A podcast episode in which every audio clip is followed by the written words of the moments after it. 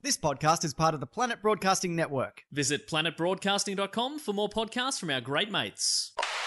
Well, this episode of TOFOP is brought to you by Movement Watches. I like Movement Watches. Thanks. Go to movement dot com slash TOFOP.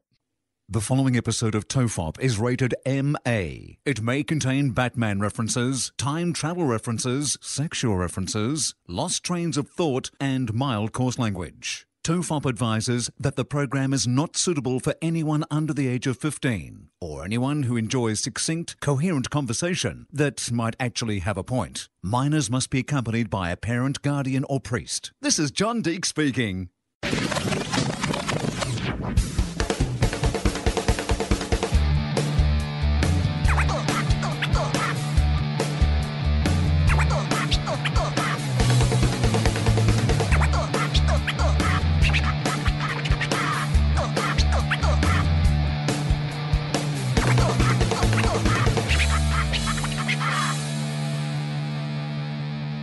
Everyone relax. This is TOFOP. I'm Charlie Clausen. I'm Will Anderson. Hello, Charlie.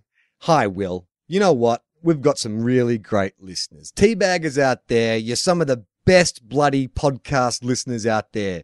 I mean, look, I haven't compared you. Uh, uh, I haven't done independent testing with other podcast audiences, but I, from anecdotally, from my own experience, you guys are the best. What's going on? oh, what's going on, Will? Uh, you, you may remember. You might remember what's about. About six weeks ago, we came up with a fucking stupid idea to get a fax machine. A stupid idea to get a fax machine, which we tried really hard to get our own. We realized to get it connected at one of our homes or in an office was going to be too much trouble. I managed to sweet talk a newsagent into letting us use their fax machine. I was laughed at by this woman. She didn't laugh like out loud, but I could tell she was laughing at behind my eyes. Last week, oh, we got... definitely she was laughing to other people about you. Oh, like, yeah. No doubt in her day-to-day, which is probably pretty regular and routine, you have been an exception in that routine, and she has mentioned it to every single person she's had a conversation with since. Like her partner, the person she works in the business with. Like, you have been a topic and source of conversation. She talks to a kid who's doing first-year university. The thing that she talks about is this crazy guy that you'll never believe what happened to me at the news agency today. That is how those conversations have started.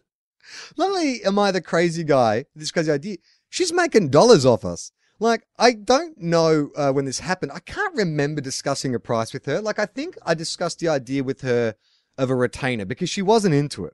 When I sort of first went in with the idea of you receive faxes for us, because they send faxes from this newsagent, they don't receive them. When I went in there, she wasn't into it. And so I knew I had to flush some dollars. I knew I had to sort of reach into the Patreon, break the TOFOP piggy bank and splash some cash. And so what I talked to her about was a retainer, because I felt like if we paid per page, there's no incentive for her for that because, you know, the first week there's no pages. So she wouldn't make any money off that for wasting her time. So I... I discussed the idea of a retainer. So this week, I go in and I'm happy to announce that we have lots of faxes, lots of faxes to read on this show. Uh, and so I was really happy about that. And she's gone, great. So that's uh, twenty bucks a month. And I was like, oh, okay. Uh, and in my head, I'm scrambling, going like, did we discuss that? And then I was trying to do the math on, well, does that work out fair? Like, how much would you pay for an individual page? And am I getting ripped off here or whatever? But I've agreed to it. So if there's people need an incentive to go to our Patreon or to buy a Movement watch or support any of our sponsors, this is why we need to pay to get this newsagent to to take our faxes for us. If four people could please come on and be new subscribers and each subscribe for five dollars each to cover our now unexpected fax related costs we have for this podcast. But you know what? She had to, uh, she, she, she had to, uh, uh, uh, uh, she had, she had a bit of egg on her face today. She had to, uh, she had to. Well, that's aggressive. Well, what's the, what's the, what's the, sl- what's the saying when someone has to, uh, uh has to backtrack? She, uh, she had to, had eat, humble, to... P- eat humble pie. Do you think it's, did I, did yeah. I give her a big serve of humble pie? Did the tea bag is, did they fax through a big slice of humble pie? Well, it depends how we're painting this like lovely person yeah, she, who may be just lovely. Yeah, and, she is. Yeah, it's not like she was probably going away and laughing behind our backs like, no, you... we'll never get faxes. All right. Like, She was, you know what she was? She wasn't laughing at us. She was a skeptic. She was a non-believer. Well, now she's a believer. She's a believer. We've converted her face, and she's a believer. And you know how I know she's a believer? Last week when I went in to get, collect our faxes, I think we had one or, or two faxes last week. She just like, they were on the floor of the newsagent. She hadn't even bothered to like pick them up from the floor next to the fax machine. This time I go in, there is a dedicated folder for us under the counter. We've got our own folder. She better be wearing the cost of that folder though. We're not paying for that fucking folder. That's part of our twenty dollars a month. I got some bad news, Will. Oh, no. That, that folder's costing us seventy dollars a month. I don't know why it's more expensive than the fax. It just is. That's where they get you, on the folder rental. Uh, yeah, we've got our very own folder with TOFOP written on the front. She still doesn't know what TOFOP is. No, um, neither do we. So how could she? uh, so, I mean, look, I know we normally get to the to the the the, the TOFOP respondents at the halfway point of the show, but I thought, why don't we crack open a bit of Everyone Read Facts? Ba ba ba ba ba ba da da da da da da. Oh, I think that. Yeah, absolutely, Charlie. I we'd mean, be, it's we'd be stupid not to, hey? It, well, I mean, why worry about being stupid at this point in the process? But sure. Uh, so, uh, Mike Hall, I believe, hopefully, you've, you've inserted our everyone uh, read facts jingle uh, uh, prior to this point. Um, now, this is what I'll say about the fax machines, uh, the fax machines, the faxes we've been getting. Um, some people have made it very official by attaching a cover letter, which is very old school fax correspondence. Other people have just... Does, that, does the one you just waved at me say fax on it? Yes.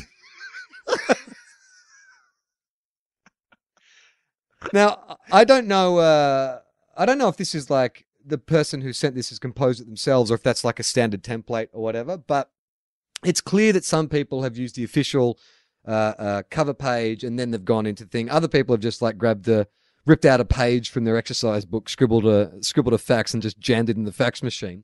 The other thing I would say to people who are wanting to send us a fax is that you don't have to have a fax machine to send us one. That is, you know, uh, that is possible. But you can also send us a fax digitally. You can use your computer to send us a fax that we will receive on our fax machine here. So if you're inclined to send us some TOFOP respondents and you don't feel like sending us T-mail, you can send us a fax.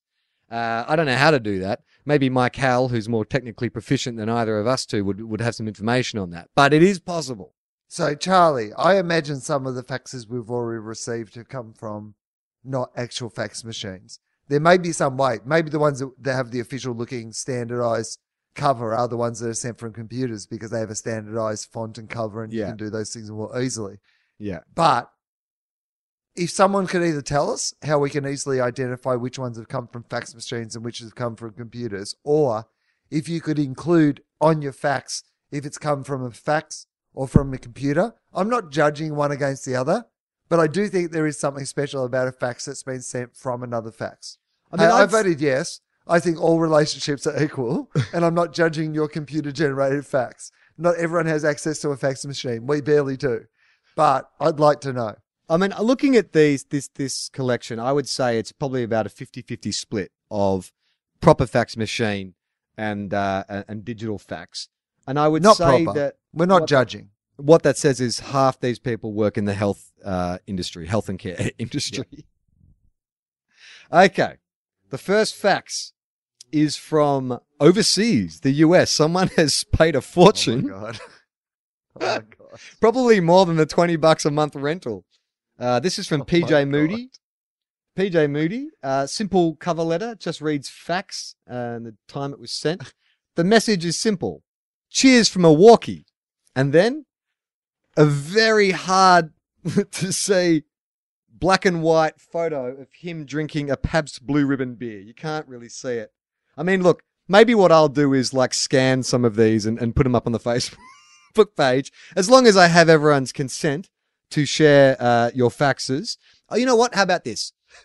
If you are okay with us, con- uh, if you're consenting to us sharing your faxes, especially if it's like pictures, because quite a few people sent us pictures, let us know in the fax. I won't do it with these ones because, you know, maybe maybe P J Moody. In the fax. I don't know if P J Moody wants us to share his photo. I mean, I'm assuming that is P J himself. You can't, you can't see that, can you? Hang on, hold it up to the camera. Can you? You, it you held it up, and all I can see, That's I can face? kind of actually see. Oh, I can see the ghostly outline of P J Moody's face, and I can certainly see the logo for the P B R. Yeah. So, um, good marketing down at P B R, and I can kind of see his ghostly face. Uh, Milwaukee, pronounced Milwaukee, which I believe uh, is Native American for the good earth. Is that right? Uh, Wayne's World has taught me nothing. It's it's it's that. Is that right? Is remember that, that right? scene with Alice Cooper? Uh, no, I remember. Thank you, P J Moody. Uh, the next fax uh, comes from, just says Todd. Uh, hi, Will and Charlie. Uh, this is what you drove me to while I was listening to TOFOP at the gym. The one thing you strictly forbade your listener from doing, I chose to rebel. So what he sent us is a collage of dick pics. Oh, no. Oh, oh okay. Phew. But I'll let you now. I'll hold this up to the camera so you can identify the dicks he sent, Will. So what's that? Uh, Andy Dick is in the first corner there. Uh, then, um, no, nah, can't tell who that second one is. Uh, the third one is Dick Cheney. Um, Hang on. Then, uh, uh, Mike Hall said that second one was Dick Butkus. No way. There's no. There wasn't a guy called Dick Butkus. um, Dick Cavett on the end, I think. Uh, that is Richard Nixon. Um, that is, I don't know who that is. Who is that? Played um, N F L for Chicago. We'll assume his name's Dick or Penis. Cock Williams. It's a photo of Cock Williams. Um, then some baseball player. Yeah, you can read his name. By the way, people at home, Dick Pole, his name is. Yeah, in order to do this, I'm having, because we're doing this via Skype, I'm holding up this fax to the camera in my computer so Will can see uh, who these people are, which is really doing a great job so far. Okay, so you got Dick Well, Cole. Firstly, I, I I have to wear glasses, which I'm not wearing, and in you holding it up, it's like that fucking camera work from fucking N Y P D Blue in the early series, like Stephen Bochco production, and it's actually giving me a headache. I'm feeling car sick trying to work them out. Who's that? Uh, I don't know who that dick is. Um, no, don't know the dick down the bottom. Um, Andrew Bolt, who is a dick, so that does make sense. Um, don't know who that dick is. Um, and that seems like David Stratton, the movie show host, but I don't think it is. Very, uh, very dick famous. Van Dyke. Dick. Yes, Dick Van Dyke's there. Uh, Mickey Rooney. He's not Dickie Rooney. Who is that? I don't know who that is. I think um, I think Mike Hall is scrambling to identify, because these are sent from America, clearly. Dick Van Patten, yeah. Mike Hall's saying. Uh, Mike Hall, you've got to stop messaging me because I can't see Will on my Skype when you do that. Who's that? Oh. Anyway, can you stop waving that at me now? It's making me cast. One more. Seriously. Who's that? I can't.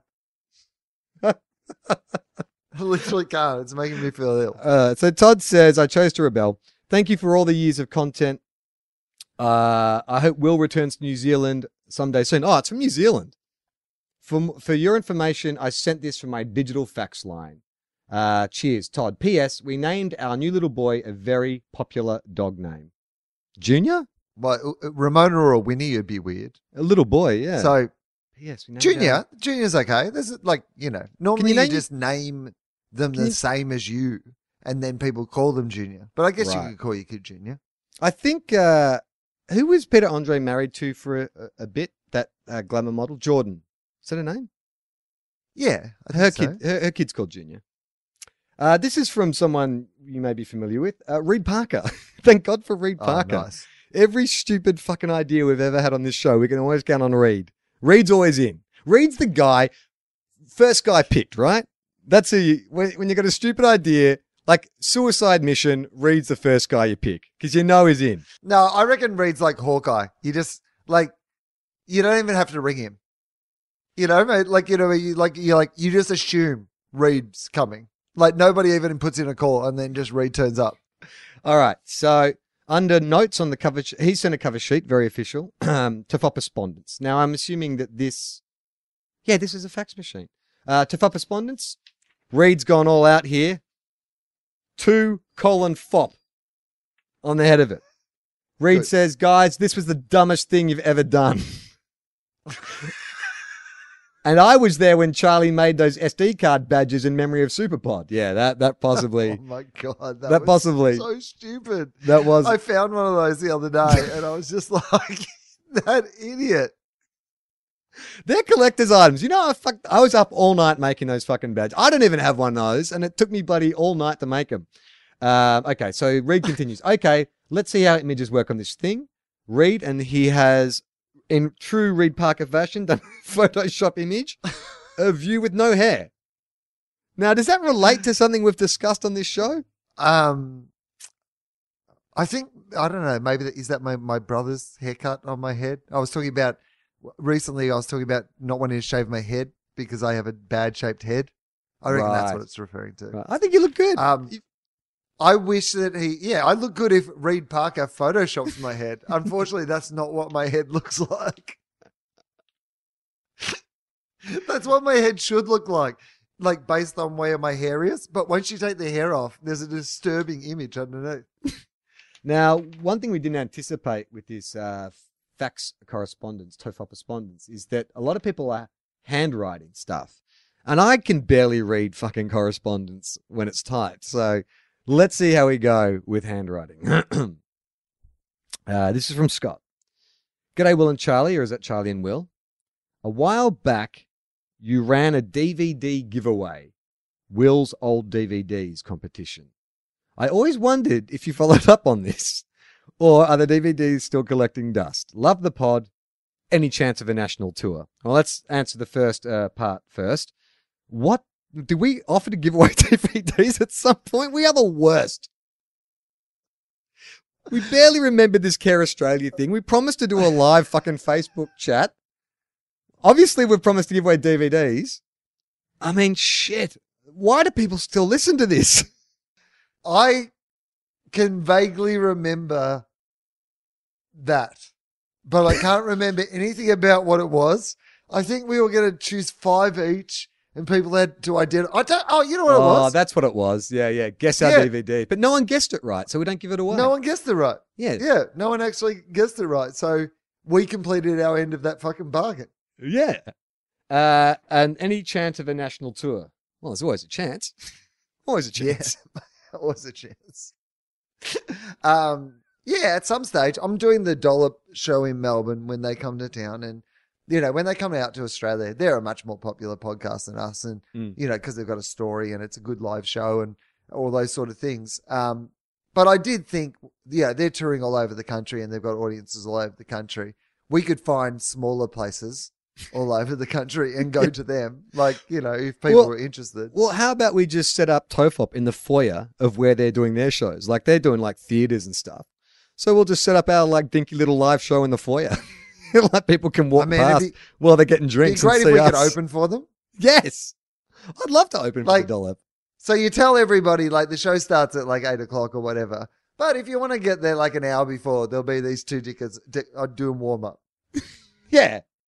Hashtag TOFOP open for Dollop. No, too long.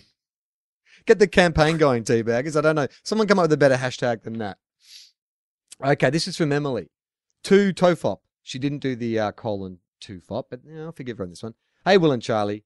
Just wanted to say a massive thank you for all the laughs.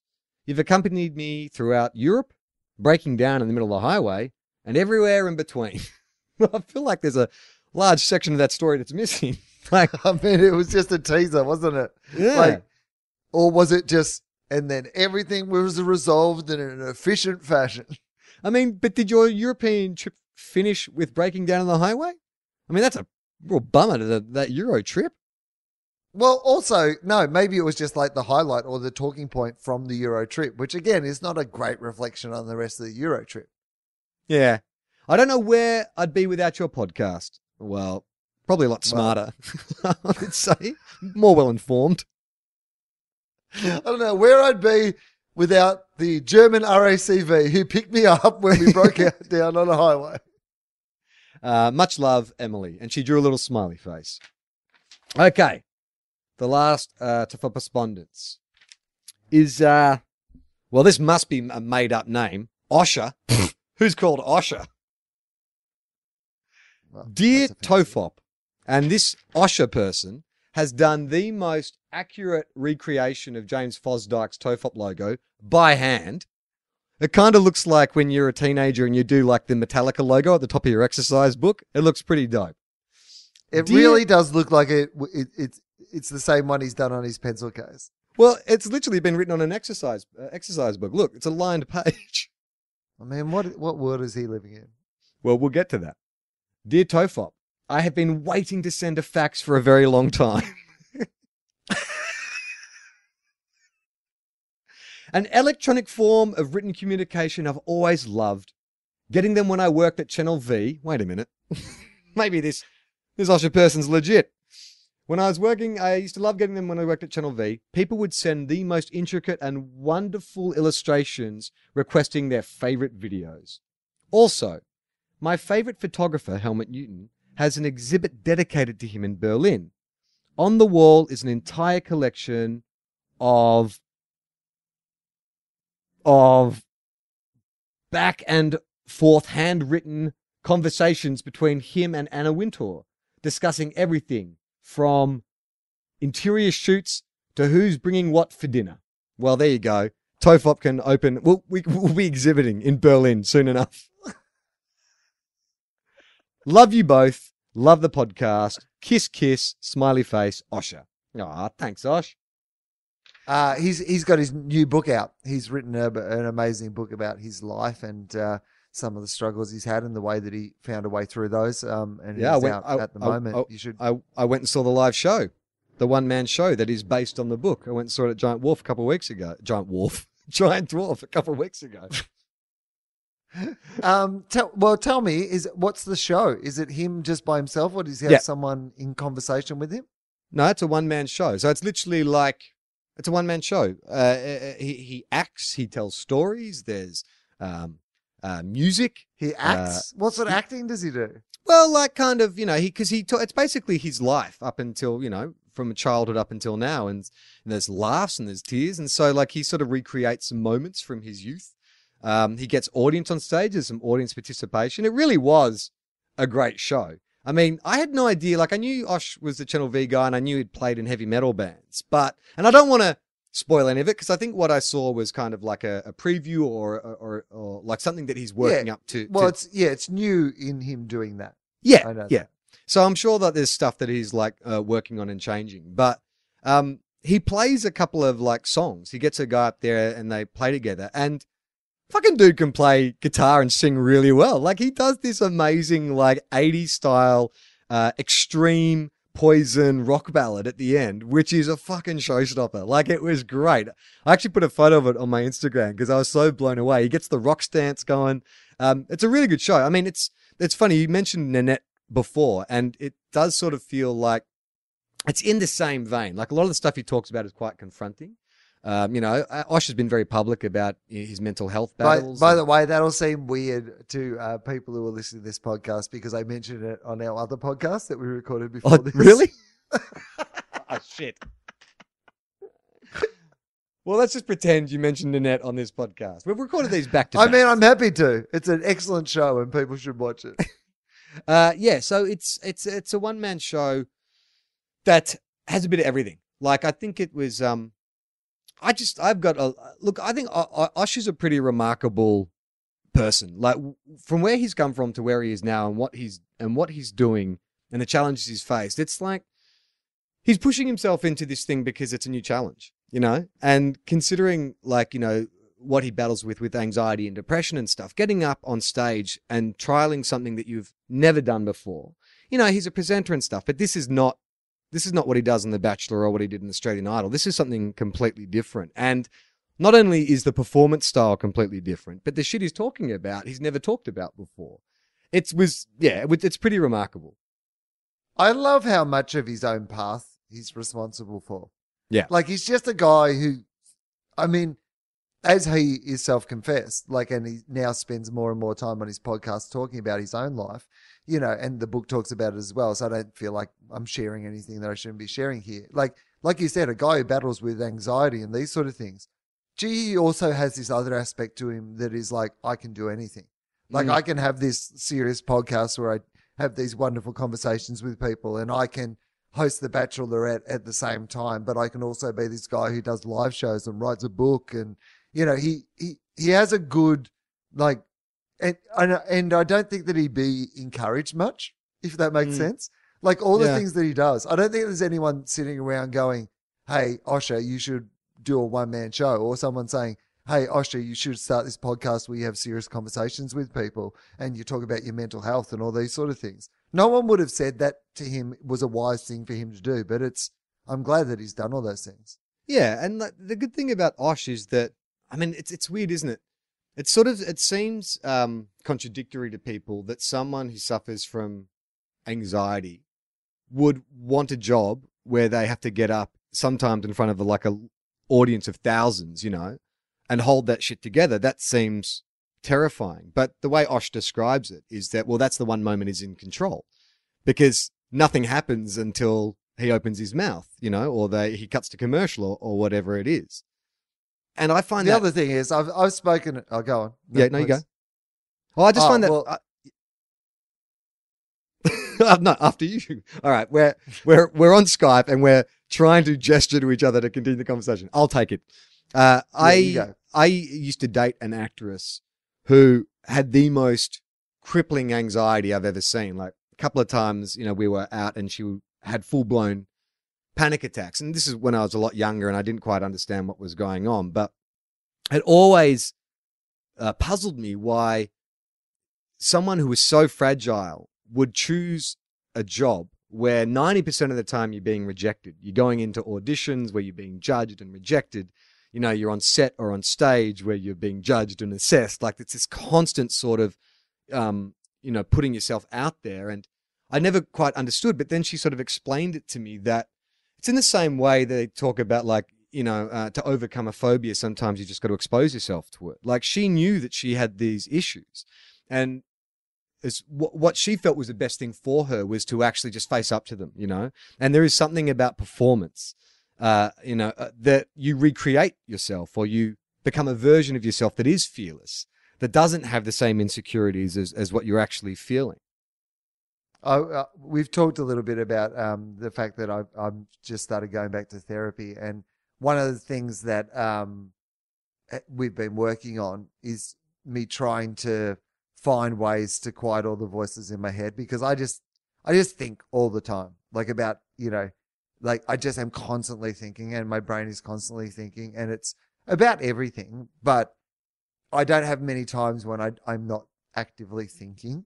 And so we're just trying to work on some ways to be not actively thinking that are um, work related, because I use work as my way not to have to think, which might sound like a really counterintuitive thing. But, like, when you're on stage or when you're doing a show or whatever, you can only th- be thinking about creating that show and doing that show. And all those other things in your world and your life and all those other thoughts have to go away for that prescriptive period of time. So I mm. I totally understand that. Like, that idea that, you know, like, often Justin and I have had the conversation over the years of, like, on a day when, and, you know, I won't go into it at all, but today has been a day that, um, yeah, something pretty terrible happened, you know, closely related, you know, to people we know. And, you know, to come on here and, you know, do this for a while, you can't think about it. Mm. You, you know, you can come on and, like, you know, you just think about doing the show and whatever, and it can be a great relief. So I understand that those two things can go together, because it's a, it's a, you have a moment where you can control the chaos. Mm. It's funny. I mean, let, let, let, let's do a little five minute therapy chat because I too have been going back to therapy. Uh, similar reasons, similar, similar reasons. Um, but what I've been talking about with my therapist has been really interesting. It's the idea of being okay with discomfort, the idea that, you know, creating distractions or throwing yourself into work or exercise or whatever my normal go-tos are is fine, but doesn't necessarily address the root problem. Like, you know, for me, the problem is as soon as I get into bed and I close my eyes, all those thoughts come rushing in. First thing in the morning, those thoughts come rushing in. And so what I'm working on is the idea that we can actually sit with that stuff. You know, you, there, there is no way to control thoughts. Like if you have an overactive brain, which it sounds like we both do, there's no way to actually stop that. But what you can get better at is what you pay attention to, like allowing those thoughts to rush through, but then choosing, you know, to pay attention to something, acknowledge it, but not necessarily invest or follow it. Because my problem is I will get on a, a looping thought. I will, uh, something will come to mind and I will chase that around and around and around. And it, and it makes it hard for me to kind of get off that track. And it's funny, it hasn't really made sense to me until like the last kind of few weeks, where I've really just started to understand that, and this is going to sound like heavy or whatever, but there's this philosophy, like a Buddhist thing about like life is suffering, you know, that you can't avoid pain in life. And I think it's hard these days with social media and stuff, and everyone's projecting this perfect life that you feel like you need to be happy, or at least projecting happiness all the time, success, you know, all that kind of stuff. And for me, it's, it's, I, I'm learning that, you know what, it's okay to not feel that stuff, and to not analyze and question and, and, and berate myself about why, you know, I'm not at the point I want to be, or, uh, you know, why things, why things aren't different, is to actually sort of sit in that spot and allow those feelings just to, to move around, but not buy into them necessarily. Do you know what I mean? Yeah, I'm, I absolutely know what you mean. Um, I, one of the things that I've had a bit of trouble with is related to that, but it's not exactly the same thing, which is that because of the thing we were talking about, where I was saying it was a positive thing that sometimes you, you know, go to work and you get to, but if something really bad's going on in your life and then you go to work and you pretend everything's okay for a while, I think sometimes there's a, because our jobs are public, you know, we talk a lot and we share bits and pieces, that you can be having two very discordant lives at the same time. Like, to the public, like I said to somebody the other day that I'd had a few things that I'd been struggling with and whatever, and they were like, someone who'd only been seeing my work and not catching up with me in person was like, oh, you wouldn't know it. Like, you know, I was, I've seen you doing this and I watched you doing this and I thought your show was really good and blah, blah, blah. And like, they were like, you know, I thought everything was flying, you know, yeah. Things are going really well. And I was like, yeah, I think sometimes the fact that like work is going well, and I've, you know, I think my work has gone well this year, can be, so you, that thing's going well, and that's a very public thing. So people see that and they go, oh, everything's good. Whereas like there can be a whole bunch of other things that aren't good in your real life. And then you have to kind of be dealing with two. It's almost like you've got like a more successful twin, like, you know, yeah, yeah. Like, and you're like, oh, you're the, you're the, the, you're the slightly less good looking twin. Uh, we've got some other correspondence, some traditional T O F O P correspondence. Do you want to get to those and then we can wrap it up? Uh, no, I want to talk more about the morbidity of our existence. So now we're two guys in our fucking forties with fucking therapy bills and a podcast. This wasn't enough. This form of therapy wasn't enough. We had to get some professionals involved. We're paying one hundred eighty dollars a week to their Patreon so we can fucking have an unrecorded podcast with them instead.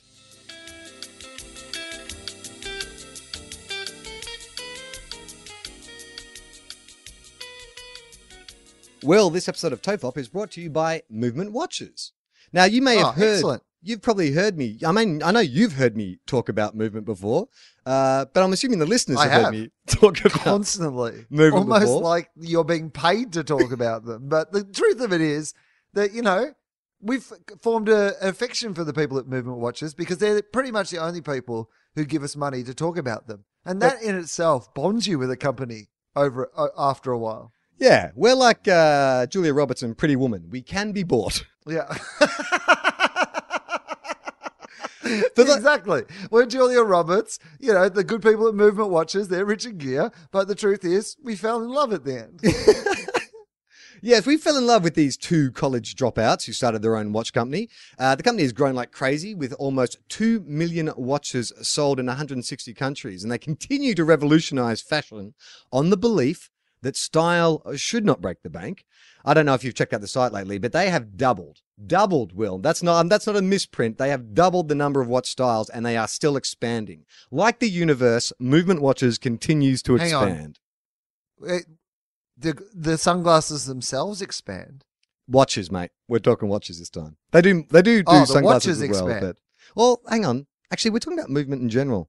They're talking. They say watches, but we know they do sunglasses as well. Hey, there you go, movement. There's a free little sunglasses plug as well. Exactly. While you're there on their watch site, you might as well check out the sunglasses site. But are the watches or the sunglasses expanding? That's what I want to know. Are they going to start as like small John Lennon sunglasses and end up as Dame Edna Everidge's? Giant Elton John type sunglasses. Starts off as like a, a tiny little wristwatch and grows into a Flavor Flav by the end. In fact, movement. If you if you're looking for some, I mean, that's not some, a bad invention. If you started yeah. with like a wristwatch and you ended up with like a grandfather clock, that's a good company. Get on that, movement. Movement has come a long way from being the crowd-funded kids working out of a living room. In the past year, they've not only introduced a ton of new watches for both men and women, but they've also expanded to sunglasses and fashion-forward bracelets for her. Now, that's something we haven't talked about, but you, if you are a guy, you can buy a, a bracelet for your girl. Christmas is coming up. I guess a birthday's coming up. Likely in the next twelve months, there will be at least one birthday coming up. A birthday up. is definitely coming up. So why don't you get... happening right now, and it's still coming up. So why not get someone a bloody watch or a blaze, bracelet or some sunglasses? Now, here's the thing about Movement Watches. They're all about looking good and keeping it simple. Movement Watches don't just tell you how... Don't No, they don't tell you how many steps you've taken or blow up your wrist with text messages. Who wants that, Will? You got a bloody personal trainer to tell you how many steps to take. You've got your bloody email to get messages. You just want to tell the bloody time sometimes. You know what I mean? Well, your what your phone already tells you how many steps you take, and everyone's got a phone. If you haven't done, if you don't have a phone, you probably can't afford a watch. Well, you probably can a movement watch. And you know, they say here in this copy that they say an example of a message you might receive with one of those bloody newfangled smartwatches are "you up," a booty call. Who wants a booty call? I've got better things to do well, than get booty called. I actually think that's a bad example, movement watches. Because up until this point, I was convinced by your argument that I didn't want a watch that was giving me messages. But now that you've given me one that's like someone saying you up, and suddenly my life seems a little bit more exciting. So maybe I'm back in on the whole, re- the message watch. Well, here's the thing, Will. Movement watches, they tell the time and they look good doing it. Movement watches start at just ninety-five dollars. At a department store, you're looking to pay between four to five hundred bucks for that. Movement figured out that by selling online, they were able to cut out the middleman and retail markup, providing the best possible price with classic design and quality construction and styled minimalism. Minimalism. Styled minimalism. To get fifteen percent off today with free shipping and free returns, go to movement.com slash TOFOP. Uh, I have a Movement watch. I have the Black Rose. It's my fancy watch. I went to see uh, Evita on Tuesday night at the Sydney Opera House. It was a black tie event, and my movement well, watch was accessorized with my suit. How did you get in? How did you get an invite to that? Well, I'll tell you what my movement watch was good for at that point. Checking it halfway through to go, how much fucking longer has this show got to go? I don't know if you've ever seen Evita, but it's boring. La, la, la, yeah, yeah, yeah. You took care of a bunch of poor people, whatever. Sing the song we all know so I can get bloody home to get on the website and look at more movement watches. Did you pay for tickets to Evita? No. You're no. Right. So you've been invited on the pretext that you're some modern influencer. Yeah. You have some pull in the social media space. So someone down at Evita, Evita H Q has been yeah. like, you know what? We'll give this idiot some tickets to our thing because it's good that we get idiots involved in coming to see our things. And then idiots go along and idiots don't like it because they're idiots. Well, here's the thing, Will, is like I quite like a musical, but Gem, she hates a musical. It takes real convincing to get Gem to come with me to a musical. And I talked her into and this And you one. Use that on going to Evita. Yeah, I know. Because I hadn't seen it before, but I knew it was a classic and there was that Madonna movie. I was like, well... surely, like, it can't be, like, shit if it's that popular. Eh, turns out it's not that great. I mean, here's the thing about musicals. This is what I love. As an actor, my favorite thing when I go see a musical is not necessarily watching the leads. It's watching the chorus line, like the dudes from the background, the, the extras, essentially.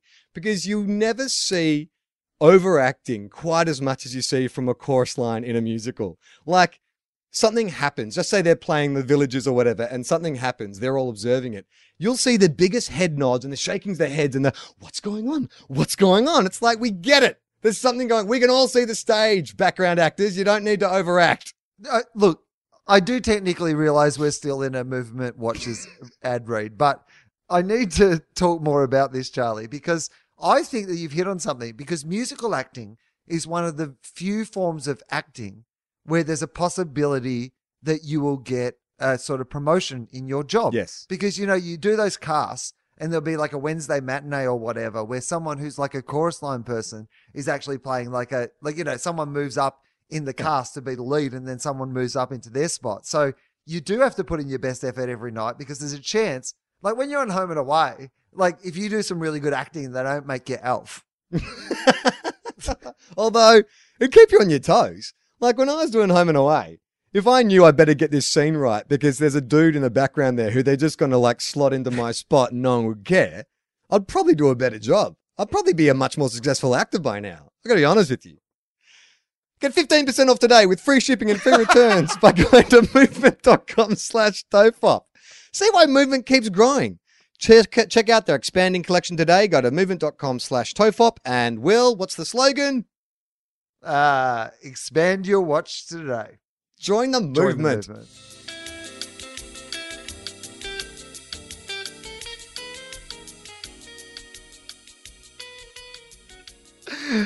Adam Bailey writes in, hey, TOFOP. Episode two twelve contained a segment from an old episode where you guys talked about V R, virtual reality.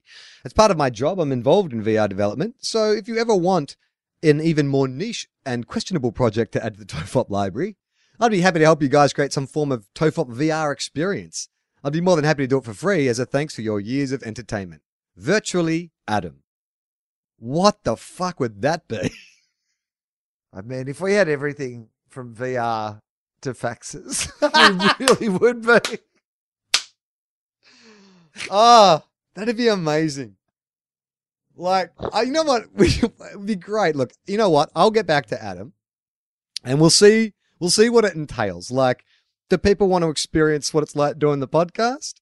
Or, or do people want to, like, are we creating like a Avatar style world that is filled with every TOFOP trope that we've, we've come up with over the years? Is it like Ready Player I mean, One? Ready Player TOFOP? I mean, I don't know what the capacity is, right? Like yeah. basically, I mean, what do people want? I guess that we want to hear from people and tell us what you want.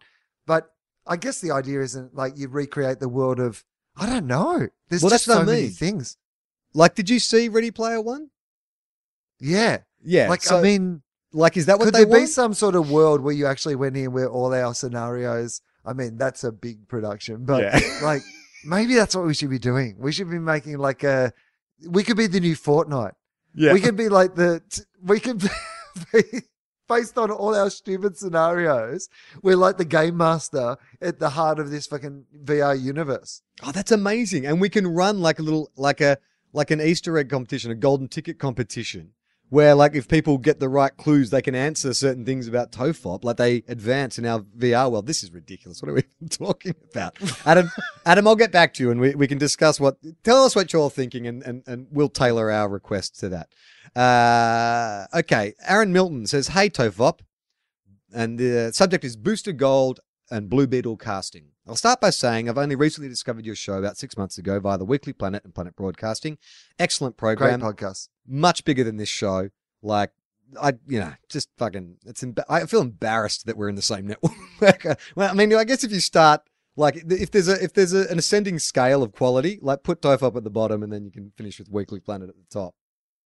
You know what the thing is about their podcast? I, I do love it. And the other day, So uh, Meso is watching Iron Fist series two on Netflix, and I didn't really up until that point know anyone who was watching Iron Fist series two on Netflix, and I had, while I was home by myself, um, watched the entire series two of Iron Fist two on Netflix, um, and I had enjoyed it.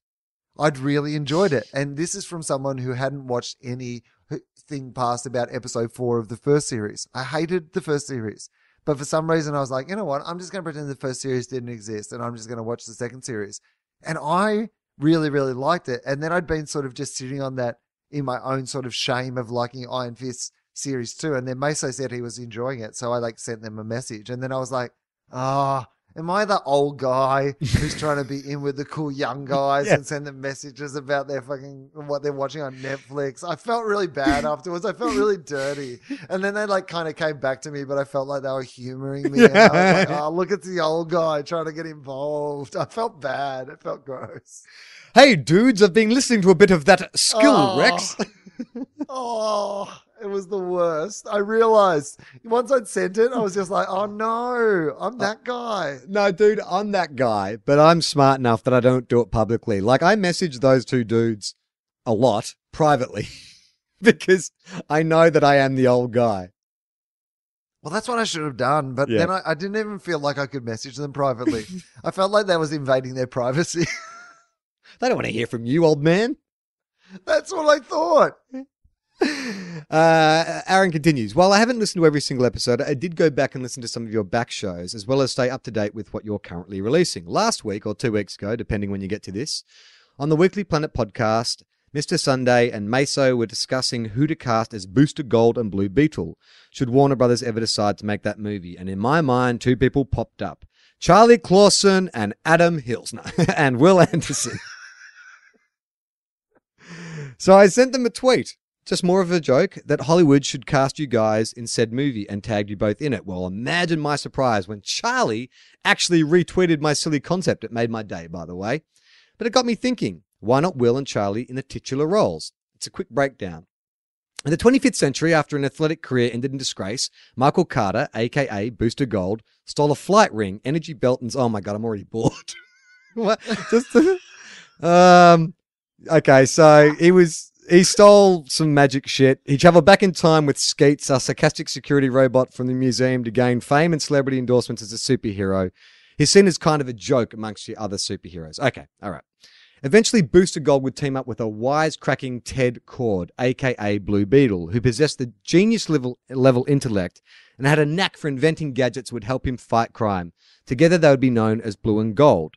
Some other tantalizing tidbits. Booster Gold is officially listed at six foot five, or one hundred ninety-six centimeters, and Blue Beetle is listed at five eleven, one hundred eighty centimeters.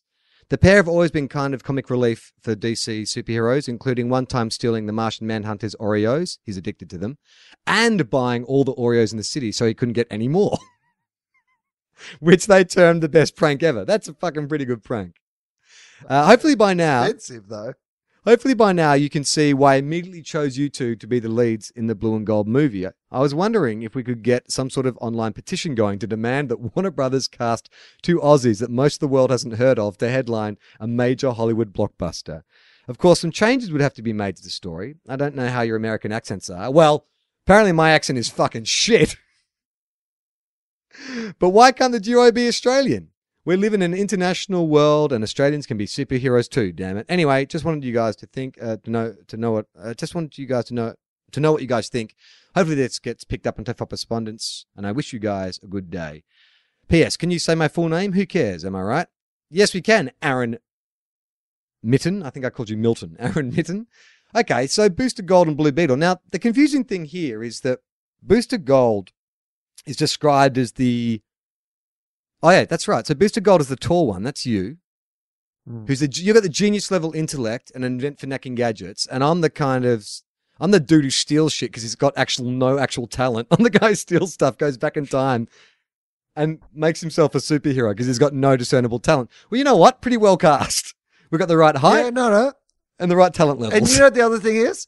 They were willing to spend what was a lot of money because it said t- to buy all the Oreos in the city. Yeah. They said yeah. buy, right? Yeah.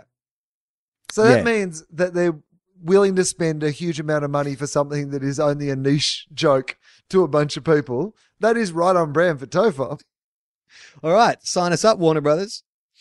Kevin Myers. Hey, TOFOP. Will and Charlie, I'm a long-time listener who's decided to turn to you blokes for marriage assistance. Oh, geez. Oh. Sure. Greg's got a podcast all about this sort of thing, Greg Barron. Uh, but believe it or not, this one is actually far more up your alley. My problem is this. My wife is steadfast in her in her belief that George Miller's fin- finest film is Babe, I am equally steadfast in my opinion that she is wrong. In our initial conversation, I took Fury Road as Miller's best. But as the argument had drawn on, she dug her heels in. I have instead decided to simply take the field, defending no individual movie, but simply stating that Babe is not his best. I ask you both for your kind assistance in the form of a comedy conversation between two old mates in settling our squabble. We've agreed to defer to your expertise. Thanks in advance. P S. I think we can all agree that if she'd selected Green Lantern, that would be grounds for immediate divorce. Um, okay, well, first of all, I've got a simple solution to this. George Miller did not direct Babe. He directed Babe two, Pig in the City. Now, I don't know if she's talking about Babe two, Pig in the City, but even if she is, I don't think it's his best film. Will? He only produ- he produced Babe, though, right? That's right, yeah. He produced yeah. Babe and he directed the sequel. Yeah, and if we then take out that aspect, so that's the case proved, which is that uh, Fury Road is superior George Miller because he actually directed Fury Road. So, all right, case closed. Case now closed. Let's move on to just like a sidebar to this, like an interesting conversation. Is the discrepancy in their opinions, basically, what do you think of the movie Babe is the question we're being asked. And I'm going to say something that maybe this is a bit controversial and maybe I'm being skewed by my sense of national pride, but uh, I think Babe's a pretty good movie. And I would argue that Babe is an excellent movie, that bloody pig. And when he went to the city, I didn't love it so much, but that first one, that'll do, pig, that'll do. That is my, the amount of times in my day that when something, that I've done something properly and in my head, I just say to myself, that'll do, pig, that'll do, is probably more than I would care to admit even to a trained professional I was paying to talk to. Yeah, so, all right, well, on the, on, if you're just comparing films, Fury Road versus Babe, director irrespective, what's a better film? Or what's your favorite of the two? I mean, they're just so different films. It's like, to me, it's like, we barely should be comparing them as films, right? What situation are you choosing between those two films? You're like, hey, we're going to have a date night. What do you think? Babe or Mad Max Fury Road? Like, you're making two very distinct choices. Uh, yeah, good point. I mean, I don't, I think I haven't seen Babe. I saw Babe at the movies back in like ninety-six or something when it came out, but I don't, I mean, I, I seem to remember it being good. I'm not sure. I really would like to see Babe two Pig in the City because apparently it's very dark. It's much more Miller-esque. Like it, people, there are some people who say it's a bit of an undiscovered gem. It was ahead of its time. Maybe that's where, you know, you got like all the animals like snorting chrome, like driving these hotted up hot rods and stuff. Maybe that's where George got the seeds of Fury Road. Uh, last bit of T O F O P respondence comes from Alex Ritchie. Hey guys, in a semi-recent episode, you asked if anyone had connected with their partner via T O F O P. My girlfriend Charlotte and I met on Tinder about three years ago and began discussing the podcast almost immediately. At the time, Tinder had a function where it told you if you and your match had any interests in common, based on Facebook likes, and it turns out we had one. T O F O P.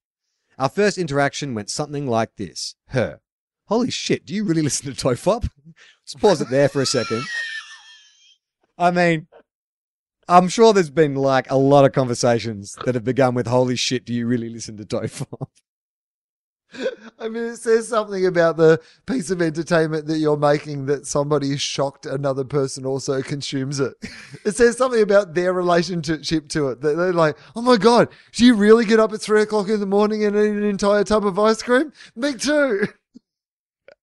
I mean, it's kind of like when Gemma and I got together, the thing that linked us very early on in the relationship was she was in Melbourne and I was in Sydney at the time and we were chatting on the phone. It was late. And I remember I was trying to watch um, Desperate Measures. Michael Keaton, um, Michael Keaton film Desperate Measures was on, and I had the sound down, but I was watching it, but talking to Jem. And she was talking to me, and she said, you know what? I got to go. Desperate Measures is on. I love Michael Keaton. And I was like, holy shit, you love Michael Keaton? And that was the bond that brought us together. So I get that. Okay, so the conversation goes, holy shit, do you really listen to T O F O P? Me. Everyone relax. Her. Marry me. Oh, nice. We aren't married yet, but we have been living together for a year and we're very happy together. I've often wondered if I would have had the chance to meet Charlotte without T O F O P, as I've always felt that she's probably a little bit out of my league. Seeing that mutual interest box with a TOFOP tick might just have been the deciding factor and made me seem a bit cooler than I actually am, so I owe, I owe you guys for that. We usually, we usually listen to the shows separately, but over the years we've had many discussions about Will's back's problems, Charlie's hands, hey, Dolph Lundgren, Dolph Lundgren's gym routine, and it makes us feel like you guys are a small but important part of our lives. We also think that the fax machine is a fucking buck wild idea and we're one hundred percent behind it. Thanks, guys. Alex. Well, thank you, Alex. That's very nice. That's like a nice, that. that's a that's nice, a, nice, nice way to, way to, nice way to, yeah, nice way to finish up. I should have done that like with the love song and dedication voice. It's like, uh, uh, I often wonder if, uh, seeing that TOFOP tick might have just been the deciding factor. It made me seem a bit cooler than I actually am, so I owe you guys for that. We usually listen to the show separately, but over the years we've had many discussions about Will's back problems, Charlie's hands, and Dolph Lundgren's gym routine. It makes us feel like you guys are a small but important part of our lives. Okay, coming up next, it's Extreme with More Than Words. You're listening to TOFOP After Dark. Love songs and dedications. Maybe we could do podcasts and dedications. This uh, next riff is going out to Andrew. Andrew, uh, Charlotte's uh, mad that you've been away for so long. So he's a little... You got nothing? Yeah, if you're arguing over what's a better film, Fury Road or Babe, I've got one answer for you. It's definitely Fury Road. Don't be ridiculous. Okay, if you want to uh, support our show, you can go to patreon.com forward slash TOFOP to get any um, info. I have... Oh, sorry. Hey, I'm not done with our plugs yet. Uh, okay, inf- sorry. Any information on the show, go to tofop dot com. If you want to send us an email, uh, sorry, if you want to send us a T-mail or some TOFOP respondents, you go to tofop dot com. There's also a link there for our fax machine. Mike Hall said he's going to give people a little primer on how to send us a digital fax. Uh, you can go to Facebook. We're on Twitter. And Will has some tours, which are... Uh, we're legal. Uh, October thirteenth, Sydney Opera House. Please uh, come and see that show. Um, that's going to be uh, amazing. Uh, I am doing a Melbourne show uh, with the Dollop. Come and see that. And uh, Pakenham, uh, Bendigo, Noosa, Townsville for the we- Legal Tour, comedy dot com dot a u. And if you can think up a great hashtag to get us as the opening act for the Dollop, uh, get it out on Twitter. We'll retweet. I'm Charlie Clausen. I'm Will Anderson. Doll opener. Done. Perfect. Sold.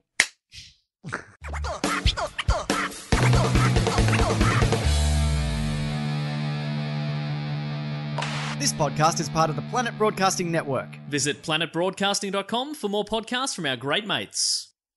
I mean, if you want. It's up to you.